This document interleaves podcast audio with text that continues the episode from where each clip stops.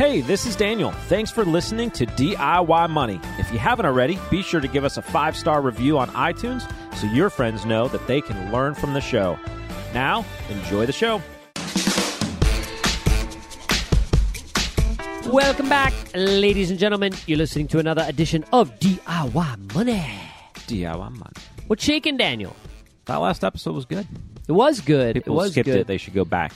yeah, go skip back. an episode. Uh, you know, you may not have a child uh, in your life, but maybe you have a niece or nephew or cousin, or maybe you're a teacher and you work with young people or whatever. or maybe you don't know what a stock is, and you should and just maybe you learn like a child. From, yeah, maybe you need to start from the very beginning yourself.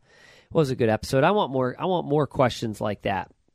Youth. We got to get the youth involved. more in questions in general. Uh, what? What? Did you say utes? Yeah, two Utes. What is a ute? Well, three episodes a week by popular demand.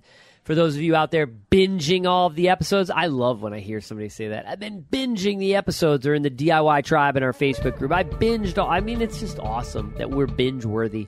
It's great. You're binge worthy, Daniel.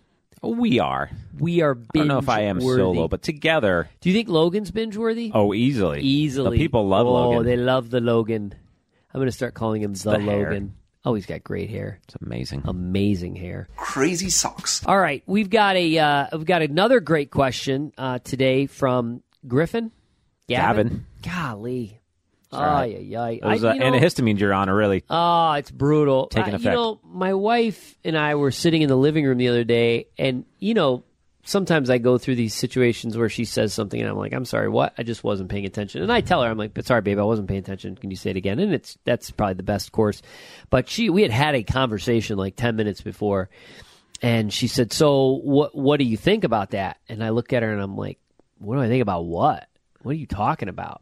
She's like, "Wow." The conversation we just had. yeah.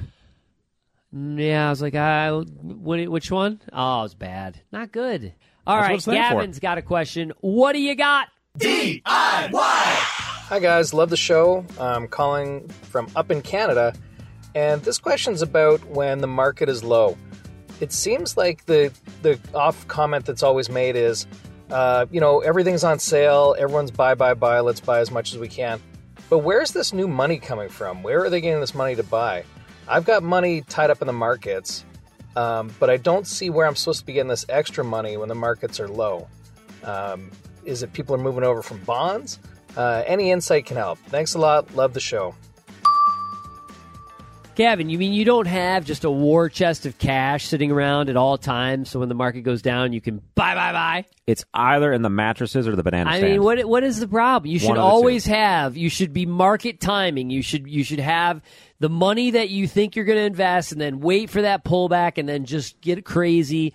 And then once you get a pop, you should sell that, move that aside, and do it again and again and again. That's what you should do. Obviously, I'm joking. I'm joking. Take off, you hoser. Fascinating question. It's actually, really good. It is because going on, having the great privilege of going on CNBC on the regular basis, I always find it fascinating when we go on as pundits and talk about what we would be buying here or selling here or or what have you when the reality is as Gavin said you should be allocated accordingly. I mean, Sure. you should be allocated. You should be dollar cost averaging.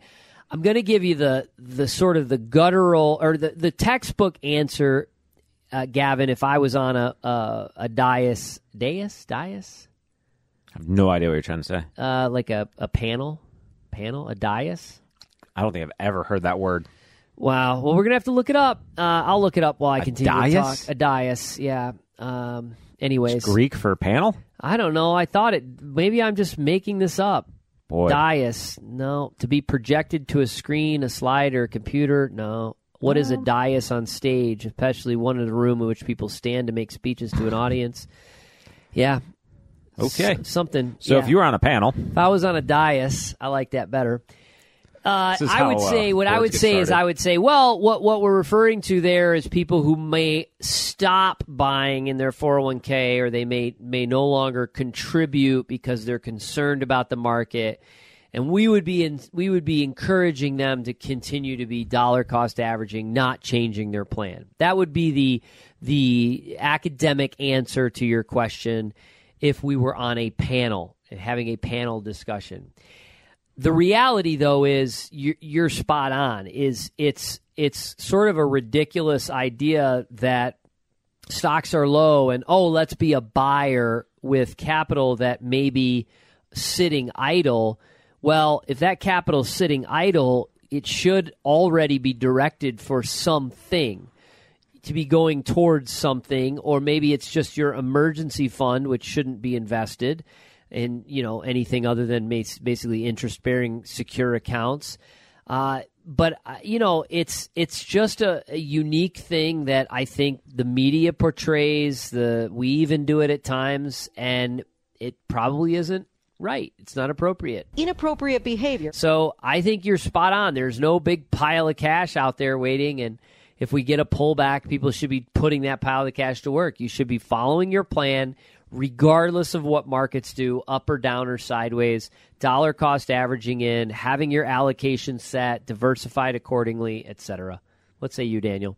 Yeah, sounds pretty good. Uh, when we do powerful plans for people, we look at what the allocation is that they need, and then we put stop. them in that type stop, of allocation. Stop. What? Stop. Did you just come up with that? Well, we talk about powerful planning no, all the time. No, time. no, We did not come up with the triple P powerful plans for Logan's people. smiling. Wow. Did, That's what we do. Did you just did you have that and then you just broke Yeah, it for like three years, it's just been in my no, back pocket. no. I mean, I want to know. Like, did you have it? You were like, well, at some Well, point, no, I'm you going to just break talked out. about the sponsorship and powerful planning wherever you are. So powerful planning for people. That's who we plan for. There as you go. opposed to animals. Yeah, I mean, we're opening in But I do like- 2024 our division of planning for animals. okay, I didn't mean to interrupt you, but that was powerful planning for people. There you go. That's gonna, yeah, P cubed. triple P, P squared. That's four. We need more people and places. I love you, man. I love you too, bud. Powerful plan. uh, Go on. You're sorry. Sorry, you Gavin. go I on got the a little, little sidetrack there. Anyhow, we do planning for people, and then we basically separate out their assets into buckets as far as what they need. So uh, we were talking about the cash reserves, of the near term emergency fund, things like that. Kind of the midterm goals that they have, whether that be vacations, automobiles, home renovations, etc., and then just the long term things like retirement planning and uh, things of that nature would go into long term, which would go into risk assets, which would grow uh, over time. So what Quint said is absolutely correct. You're not going to be shifting those a lot. You're not going to suddenly invest your emergency fund because even if stocks are a great buying opportunity, they may continue to go down for a while. When people are saying it's a great opportunity to buy or they're low or something like that, they're referencing something historical and usually near term historical. It's usually a indication of near term bias, as in stocks were up last month, last quarter, last year. Now they're down. Therefore, they're better than they were by some metric. And so you have to dig into that a little bit.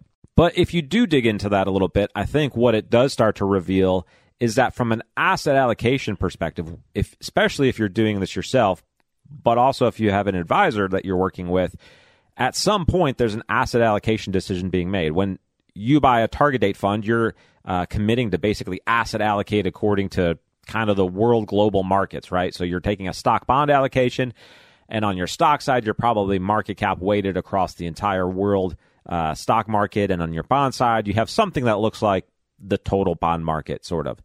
But beyond buying something like that, a one target date fund, if you're buying an S&P fund and a bond fund and an international fund and things like that, you're allocating and you're making conscious decisions about what percentage to put where. Then this sort of uh, term about something being on sale or a good value or something like that may come into play because at some point along the line you may adjust your allocation slightly. Now, it shouldn't be massive adjustments. You shouldn't go. You shouldn't be going. Hey, we're 100% in U.S. stocks now. We're going to 100% international stocks. But you may make slight adjustments if you are managing yourself based upon something like valuation or forward projections or things like that. That's getting to sort of advanced level three on the do-it-yourself investment allocation, uh, and something that you'd have to really, I guess, study, learn about, and want to do. For most of our listeners, I think they're allocating into index funds and or just target date funds.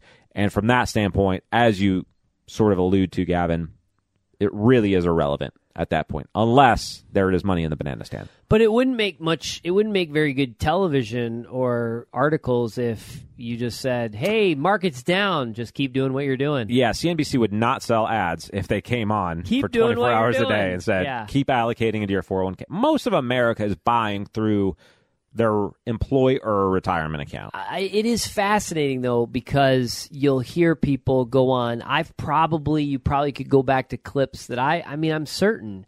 And you would CNBC or uh, you know any of these business programs, which are geared towards mostly retail investors, and you have somebody coming on saying, "Yeah, I'd probably you know start nibbling here or start taking some positions here," which assumes that they're out. There assumes they're not going through the decline. They have cash, and then therefore they should be buying here. It just that doesn't make sense when you're talking about an actual allocation for a long period of time, diversified, proper index exposure, you know, et cetera. So I love it, Gavin. It's a great question, uh, and I really appreciate that one. I don't know if we gave you any color or value whatsoever in that because I think he basically knew that what we were going to say. Probably. Yeah. He was confirming, which is fine. Uh, Dais.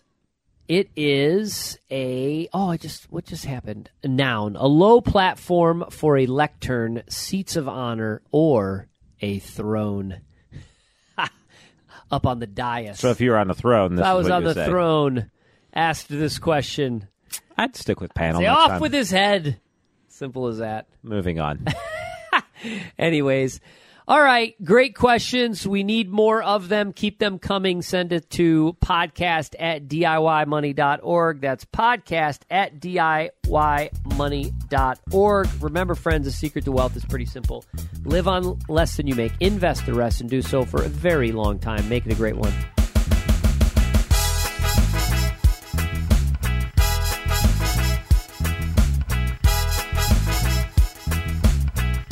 Thanks for listening to this episode of the show. If you want your question aired on the show, be sure to send that to us, and you'll get a $25 Amazon gift card.